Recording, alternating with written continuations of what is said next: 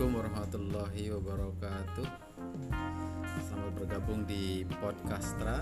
Ini adalah podcast baru untuk BM Telepon Abadi dan kita akan mulai launch program kita dimulai bulan Agustus ini.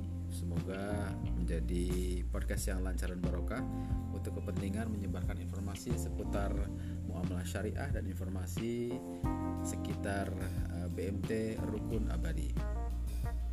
Hari ini kita bertemu dengan uh, guest star atau uh, bintang tamu yaitu Bapak Imam Rusdi dan kita akan membicarakan mengenai BMT Rukun Abadi. Waktu kita kira-kira 30 menit dan Anda bisa save nanti untuk hasil dari informasi ini sebagai informasi tambahan buat Anda dan juga informasi yang terus bisa diulang-ulang sehingga bila terputus atau terlupakan apa pun mengenai bentuk abadi Anda bisa mengulang kembali pada podcast ini. Oke selamat datang. Assalamualaikum warahmatullahi wabarakatuh. Pak Rusdi sudah bergabung di podcastra hari ini dan uh, semoga diberikan kesehatan kewarasan kebarokahan selalu bersama keluarga sehingga bisa terus berkontribusi terhadap perkembangan uh, bidang muamalah syariah khususnya di dalam uh, Tribun Abadi dengan seluruh anggota dan juga umumnya untuk seluruh masyarakat yang ada di Indonesia. Baik, uh, pertanyaan pertama barangkali yang sangat uh, basic sekali, uh, apa itu BEM Tribun Abadi?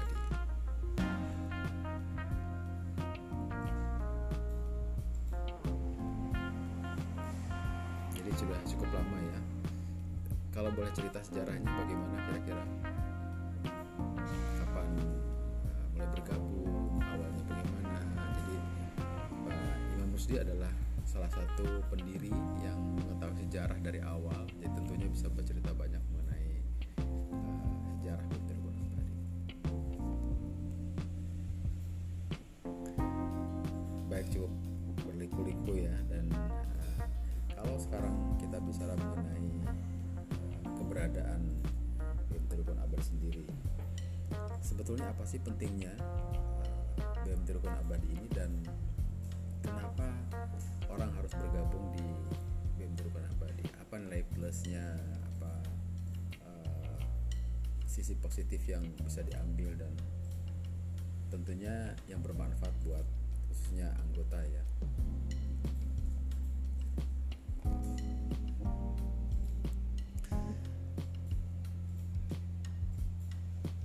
baik uh, selanjutnya kalau kita sudah tahu tentang PMT Kunabel sendiri sejarahnya kemudian why kenapanya sekarang kan sudah 10 tahun ada di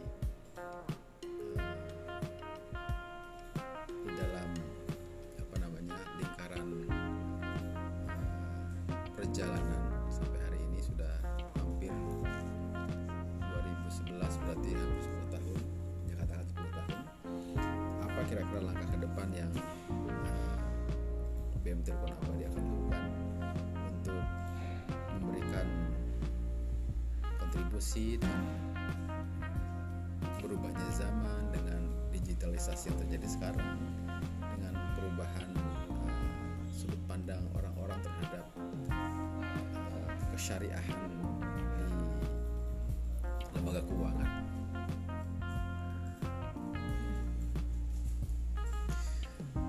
Baik demikianlah wawancara kita dengan Pak Imam Musbi di sesi ini dan semoga bisa menjadi manfaat untuk kita semua. Tapi yang paling penting dari kita semua adalah kita harus menjadi sebaik-baiknya manusia yang bermanfaat bagi orang lain sehingga keberadaan BEM Telepon Abadi ini juga bisa bermanfaat untuk uh, anggota, untuk jamaah, untuk orang-orang Islam yang ada di sekitar kita sehingga kita bisa terjaga secara syariah dan kemudian juga bisa mengembangkan ekonomi syariah ini untuk meningkatkan kualitas kehidupan khususnya orang Islam di Indonesia.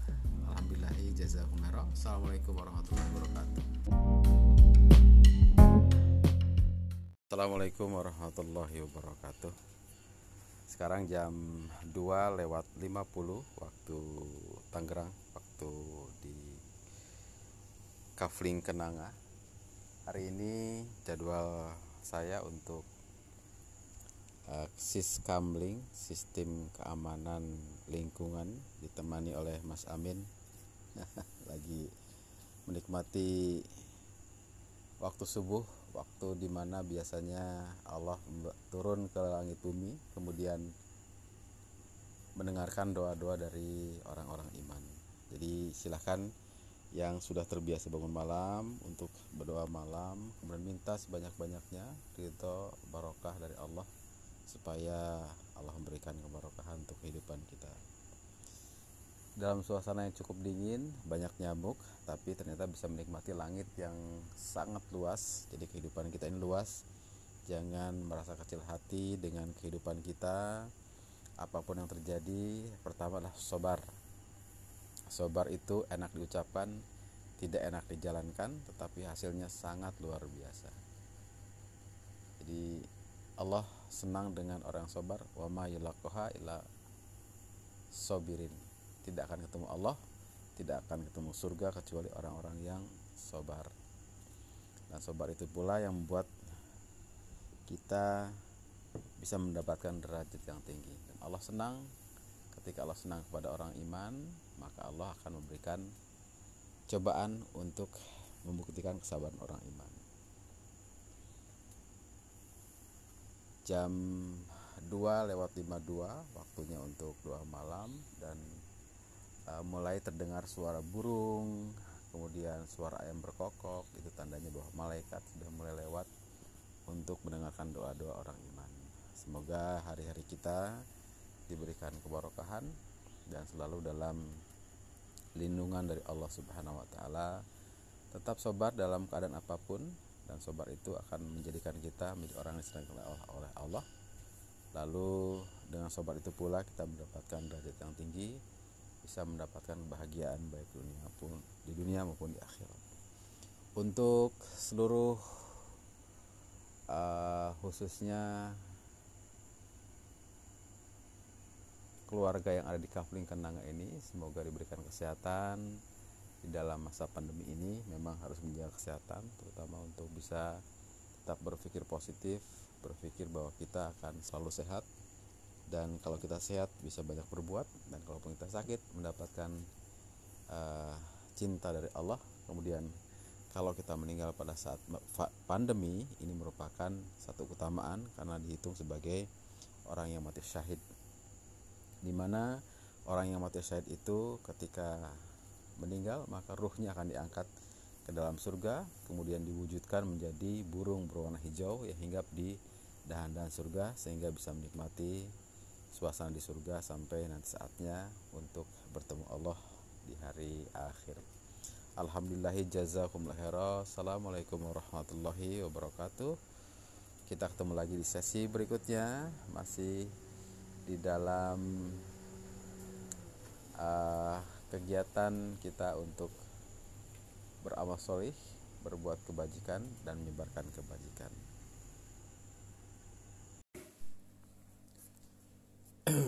Assalamualaikum warahmatullahi wabarakatuh.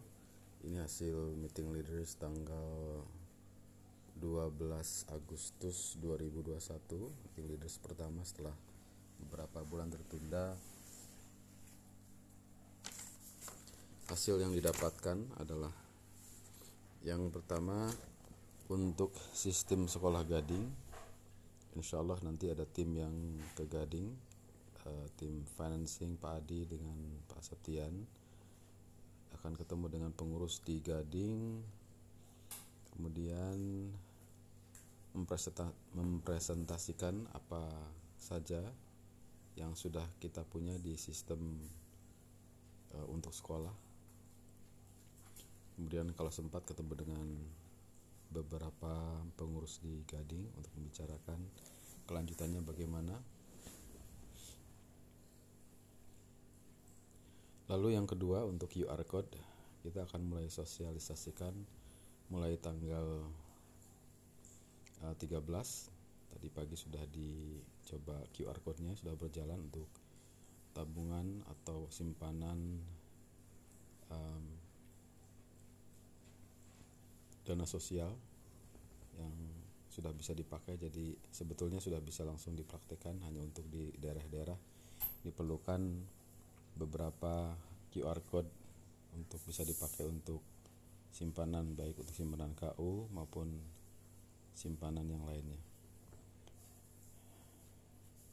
Kemudian untuk podcast kita akan mulai trial Jumat depan berarti tanggal 20 yang bisa kita lakukan adalah pinjam lighting dari GSG di Tangerang Timur yang bisa kita pakai pada saat kita perlukan.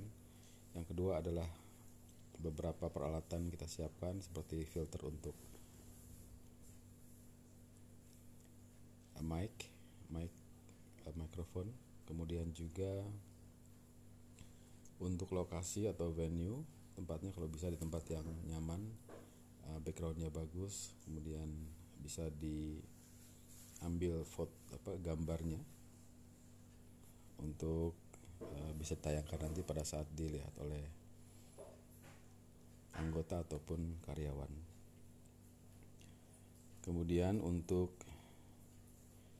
pengajian ulang muamalah syariah ke daerah-daerah, insya Allah akan segera dilakukan.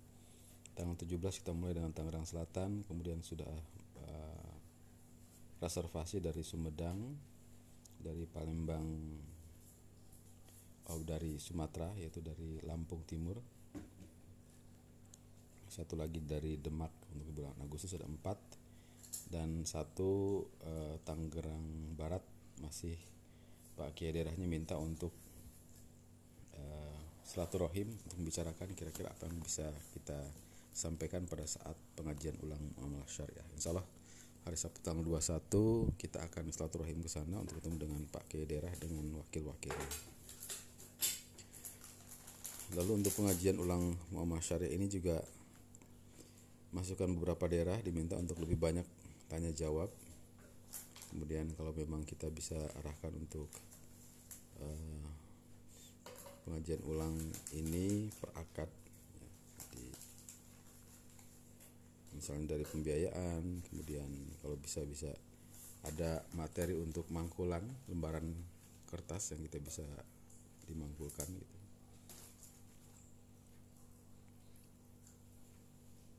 Hmm, kemudian untuk Tangerang Timur pengajian Muamalah Syariah ini akan dilaksanakan tanggal 12 September insya Allah dan juga tanggal 26 Insya Allah itu rangkuman dari hasil meeting leaders tanggal 12 Agustus 2021 semoga engkau Allah memberikan aman selamat lancar barokah. Assalamualaikum warahmatullahi wabarakatuh